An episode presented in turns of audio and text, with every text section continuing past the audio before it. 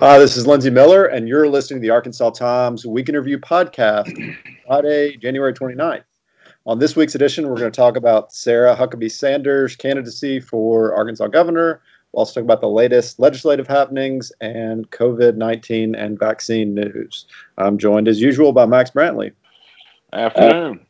So, uh, we we'd expected this for a while, but Sarah Sanders made it official this week. She is running to be Arkansas governor, and she raised uh, a million dollars in four days. Yeah, so she says. Although I suspect she'd raise that money before she announced Monday morning. I mean, she had a pretty slick video that that that she unleashed Monday morning. The interesting thing I thought about it was kind of the nationalization of this campaign. Uh, her announcement uh, timing was leaked to national media first, not local media. And I mean, I, I hold no hard feelings about that because no Huckabee's going to tell me anything anyway. Uh, but but that's it was I think the Washington Post and people like that were the Politico were the first ones to report it. And then there was the, the rollout of the campaign itself. It was done strictly by video, by Facebook, by Twitter. She made no personal appearances, and, and she has to date, that I'm aware, taken not a single live question from a member of the media anywhere in the world about her candidacy uh, she's clearly trying to control the message. And then the other national element of it, of course, was the video itself. I guess it was almost eight minutes long. And it opens with a shot of Air Force One and Donald Trump uh, waving on the stairway, and then goes into the beginning of video how proud and wonderful it was to work for such a great man as Donald Trump.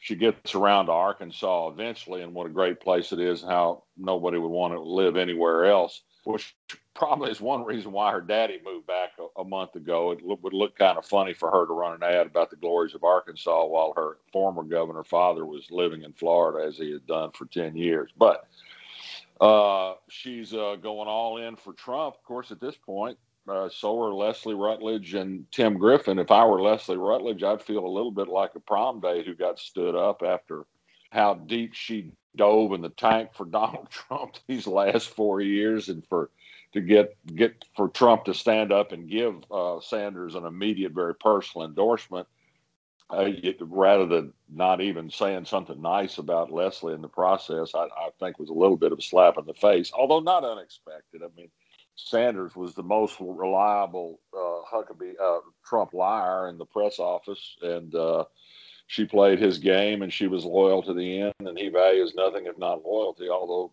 goodness knows uh, Leslie Rutledge certainly was as loyal too, and took the fall on national television time and again for Donald Trump. Uh, Tim Griffin, meanwhile, was not an early Trump supporter, but has done everything he can to say how much he loves him since.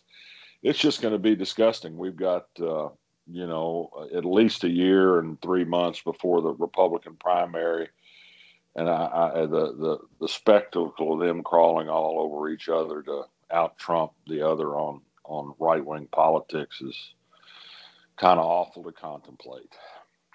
So we'd have to say that uh, among those, uh, Sanders is the clear favorite, right?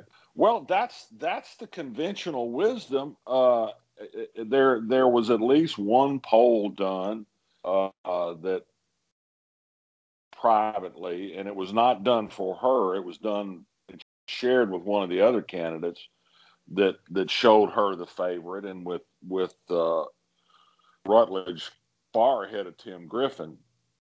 I guess it would be because of name recognition and national exposure, and and and the thinking that that being a person so devoted to Donald Trump is a good thing in a state where he got what 62% of the vote, and there's no sign that the enthusiasm for him has diminished here in Arkansas if, if you judge by the actions of public officials. So, so I don't know. I, I, I mean, I guess that's that's the case. I, ultimately, you know, you have to run, and and I, I Tim Griffin is a slash and burn politician. He hit her the first day catching her on her her uh, announcement saying she wanted to have sanctuary cities, no sanctuary cities in Arkansas. And we've already got a law prohibiting sanctuary cities in Arkansas, which Tim Griffin pointed out.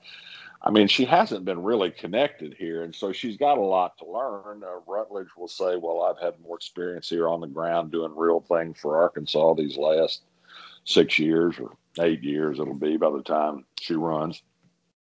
So I don't know, and and and here's the here's the thing is this is going to sound personal, and I guess it is, and, and this is my perception, and, and there are perhaps vast numbers of people who feel differently but but I don't find Sarah Sanders a particularly charismatic figure. She she has she's inherited her parents' love of sarcasm. Uh, you know, she can just be incredibly nasty in response to questions as she was for Donald Trump. I, mean, I don't see her as somebody that I mean she doesn't she doesn't have her father's ability to have sort of this funny, friendly, accessible side. I mean, uh, she's more of her of her mother than her father, I think. And so I don't know. I mean, she doesn't strike me as just a prototypical great candidate, but but I, I'm I'm probably not a very good judge. On the other hand, neither, neither the other two are exactly John F. Kennedy either. So so there's that. So for those who are not happy with that slate of candidates, there's been a lot of attention. Uh, paid to Jim Hendren, the former Senate president and nephew of Asa Hutchinson, who, especially this session, as we've discussed, has emerged as as kind of a pragmatic uh, leader in in uh, the legislature. Uh, he's he's been making some noise on social media and, and has criticized um, Sanders.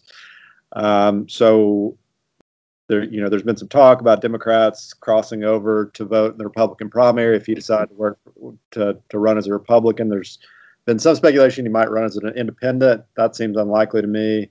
Uh, and then talk of former House Speaker Davy Carter maybe getting in as an independent. And then, of course, the Democrats have to run somebody, uh, though uh, you know, who who will step up to do yeah, they, they, they have to have a candidate to stay qualified for the ballot. You know, that's one thing.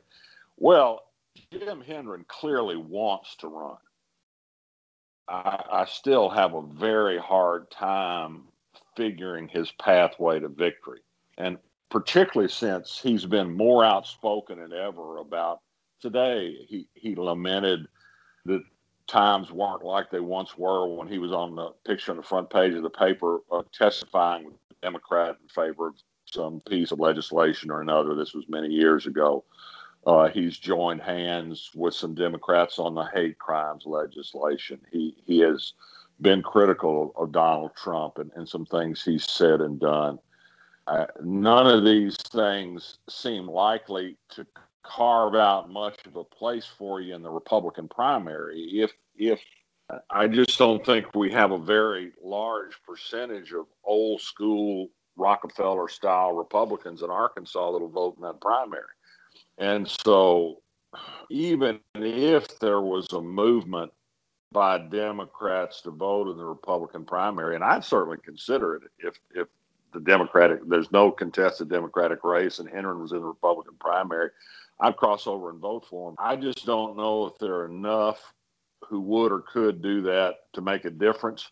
And I also think there'd be backlash if if there was an open campaign for Democrats to cross over and vote for Hendren. It might hurt him with some Republican voters who might otherwise be inclined. So that just doesn't seem like a very good path to me. And and then there's an independent candidacy, and that would be a place where he would hope he could he would have to hope for that to work he'd still have to take a bunch of Repu- he'd have to pick up a lot of republican votes. And and that's the question is how firm is this 62% trump factor? Or are they just all are they just strictly voting republican no matter what we've sure had a lot of results in recent years that suggest that the case that if you don't have the r after your name even if you've been an r you're just not going to get the vote so I, I just I just don't know.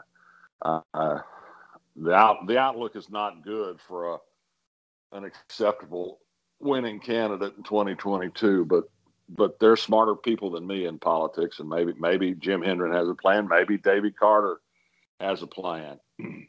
Uh, uh, I think it would depend. Unfortunately, as bad as I happen to think Huckabee Griffin and Rutledge are they are not like oh let's say a Tommy Tuberville where if you got a Republican like Davy Carter in the race and you had a Democrat and then you had a just totally batshit Republican that that you might could eke out a third party win. But the the other the other, Griffin, Rutledge, and Sanders are, are just not viewed as crazy. I mean, they're just they're just not. I mean, I think they have terrible flaws and, and terrible politics, but but they're just not nuts like some of these people that got elected to Congress from Florida and Colorado and some of these other people. So. Do you do you have an opinion on who the best worst candidate is? Uh, if I mean, we we think that it's you know overwhelmingly likely that one of the three will be elected. Who who if you if you had a gun to your head would you pick? Well, I've gone back and forth on that, uh, uh, and I've Sarah Huckabee Sanders is unacceptable. She's third. She she's not acceptable in any way, shape, or form.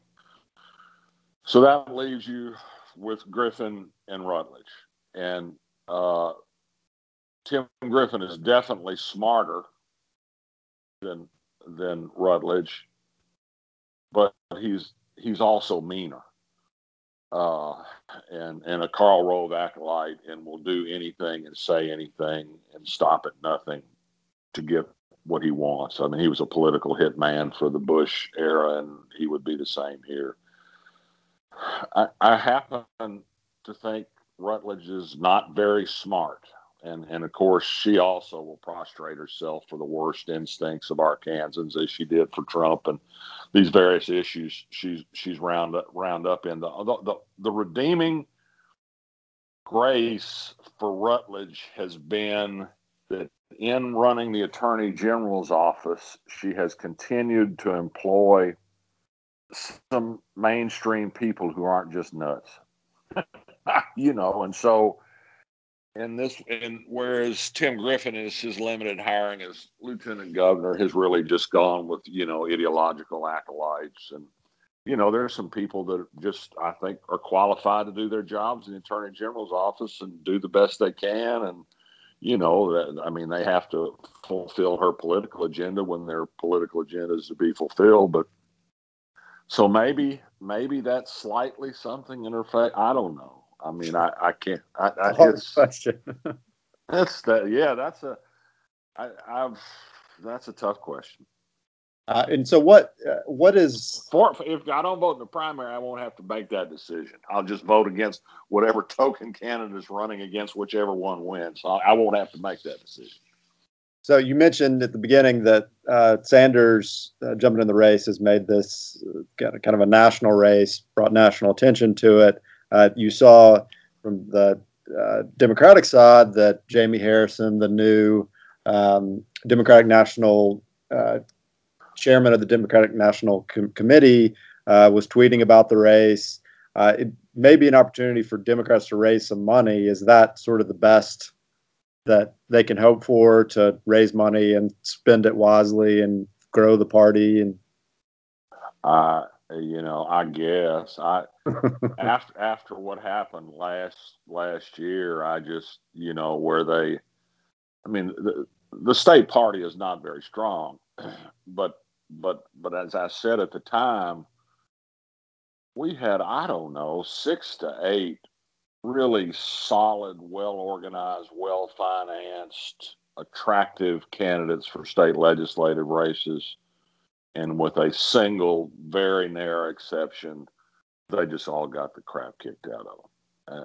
I, I just think the state is so irretrievably turned that there's not much hope here. And then the Republicans are about to control legislative and con- congressional redistricting, and they're also going to pass more voter suppression legislation in this session of the legislature. So I just think the short term outlook for Democrats here is abysmal. I, I, and there's I, I, I can't honestly say anything better than that. Okay, well let's let's move on to our next topic, and that's uh, state legislature. What what stood out to you this week? Well, you know they didn't do much this week. It just kind of you know there were some there were you know some early starts on some hot button meaningless issues. I mean, I say meaningless like stand your ground and and you know religious freedom and this crap all of not letting governors shut down churches during pandemics and stuff. But uh, I mean, the big stuff is kind of behind the scenes. I think that I, I, got a, I, I wrote extensively this morning about an op-ed in the Democrat Gazette by Ken Bragg, a legislator. I mean, there's going to be a, a massive school voucher expansion effort made this legislation legislative session. That's going to be interesting to watch. The question of the the agitation for tax cuts.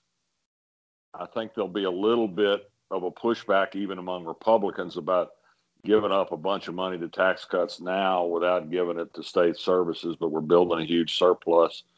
That's that's one of the big one of the big issues out there. I, I think we still have coming the fight over how much power the legislature wants the governor to have in terms of executive orders in the pandemic, and, and this church thing was one of them, although he hadn't done anything to churches during the pandemic.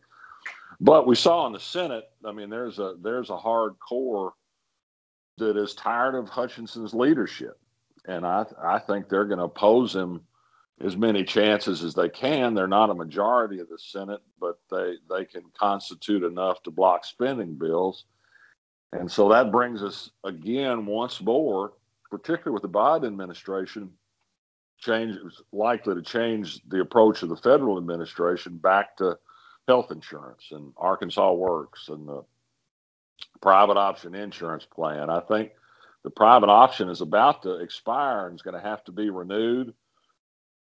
And uh, the Biden administration is not thought to look kindly on waivers like the work rule that Arkansas is still fighting in court to preserve.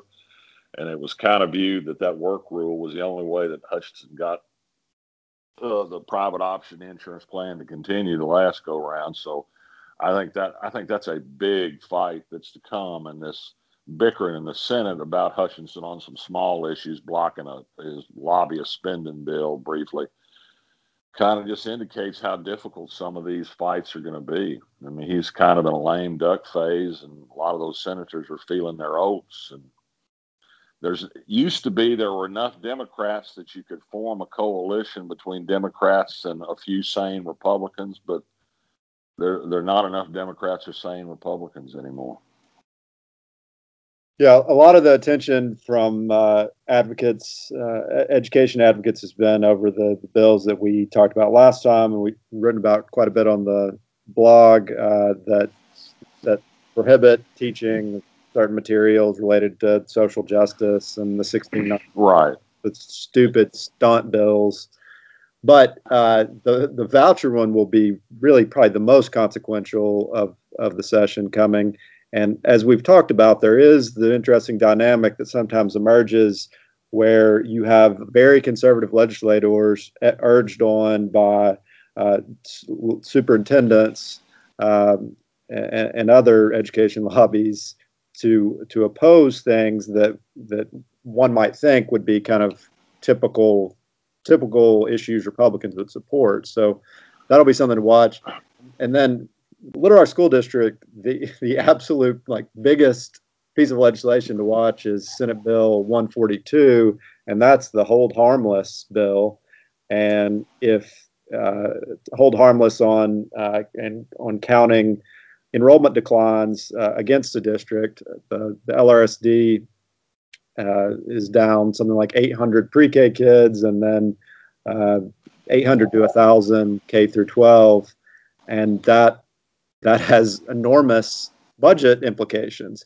If it was only the Little Rock School District affected by this, then I think that you could you safely predict that it would be screwed. But but uh, thankfully for the district, this affects most large districts across the state. So hopefully that coalition of, um, you know, more pragmatic Republicans and Democrats will will push this through. Well, and, and that could that problem also affects small districts. It just, an, I mean, if they lose four students to homeschooling during the pandemic and they're right on the borderline of, of the minimum enrollment required to stay in business, it can be the difference between their staying in business or not, you know. And so I mean it's so it's it's uh yeah, that that has that has universal application.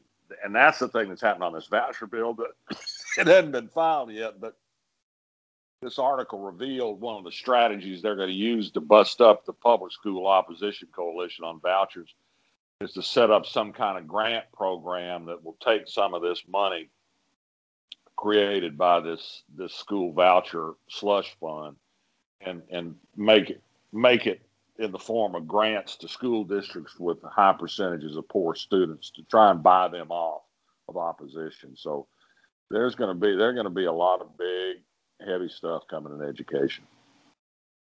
All right. Well, finally, uh, let's talk about COVID nineteen and vaccination. Uh, Arkansas, like uh, most of the country, has seen continued declines in, in COVID numbers, though uh, there's there's still big concern on uh, how uh, variants coming into the state are going to affect numbers.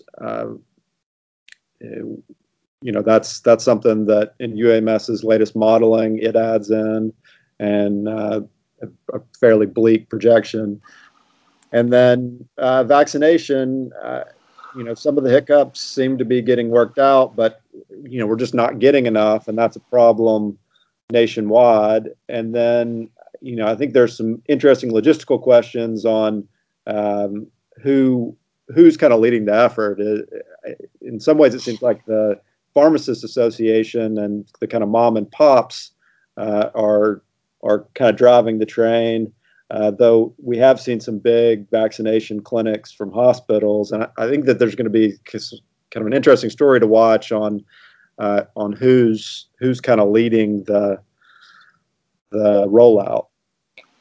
Yeah, I think some other states have done a better job at having some mass vaccination efforts, but it's not wholly wrong for the governor to say that our hands are tied by the shortage of supply. I mean, we're getting a steady number of doses in every week, but it's not a real big number, and and it's not enough to really cut the National Guard loose and start jabbing thousands of people a day. So so there's it's fair. I mean, I think we're just in a situation where most of the country is is at the moment the number of active cases, the number of new cases per day, and the number of people hospitalized is on a downward drift. Although I think it's worth noting that all those categories are much higher than they were say four months ago. I mean, we're we're down from where we were, but we're not down to anything like a low number. But but but the trend it could be worse. But and and the vaccinations are getting going, but we're just not doing enough. I mean, there are just hundreds of thousands of people that are anxious to get the shot, and and they can't yet do it. And and no, the state is not taking charge of it. They've turned it over to the Pharmacy Association, and I think they're doing pretty well. I mean to the extent they're able. But this is this is something that isn't farmed out. I mean, just like the Fed shouldn't have farmed it out to the states, the states shouldn't farm it out to pharmacies. The state ought to take control and get it done. But Biden, Joe Biden has, has really been hopeful. I think he's set out a, a, a real plan uh, for trying to improve things. And he's talking about a much stronger federal influence in the process. And that's what you need in a major national disaster, be it a war or hurricanes or whatever. And and so I, I think Joe Biden. The, the story of the week for me was was Joe Biden's really aggressive start as president and the number of things he's done and the the things the way he's moved to reverse some of the worst things that Donald Trump did. He's off to a good start. Doesn't mean he's going to accomplish it all, and he's going to be fought every step of the way by the Republicans. But I think he really made an impressive beginning.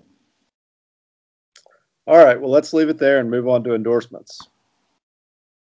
Oh God, what have I been doing? I can't even. Oh, oh well. I'm just. I'm.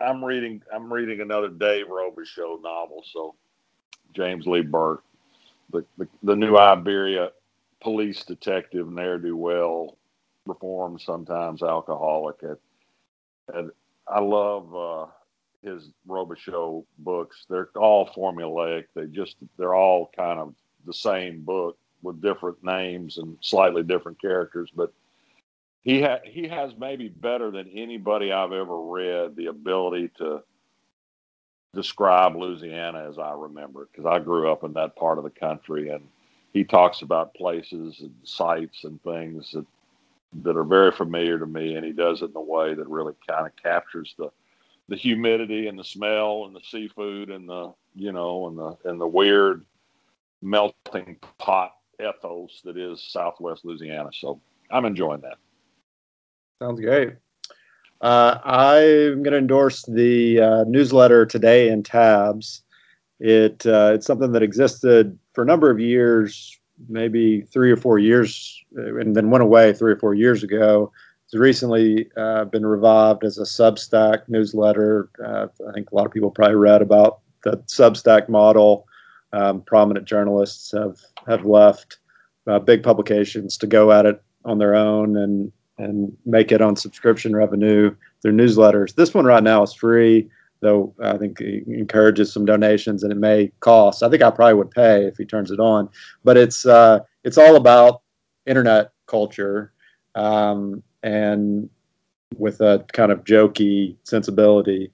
Um, it's just a bunch of links, really, and you know, it's this was these last couple of weeks have been, um, and and then the last couple of weeks and all that we saw with the insurrection attempt at the Capitol, like internet culture is increasingly just culture in life. So it's uh, it, it often this newsletter often is uh, kind of has its finger on the pulse of what's going on and had all sorts of funny and insightful things about what's going on with GameStop and Reddit uh, recently. So if you just search for today in tabs, you'll find it.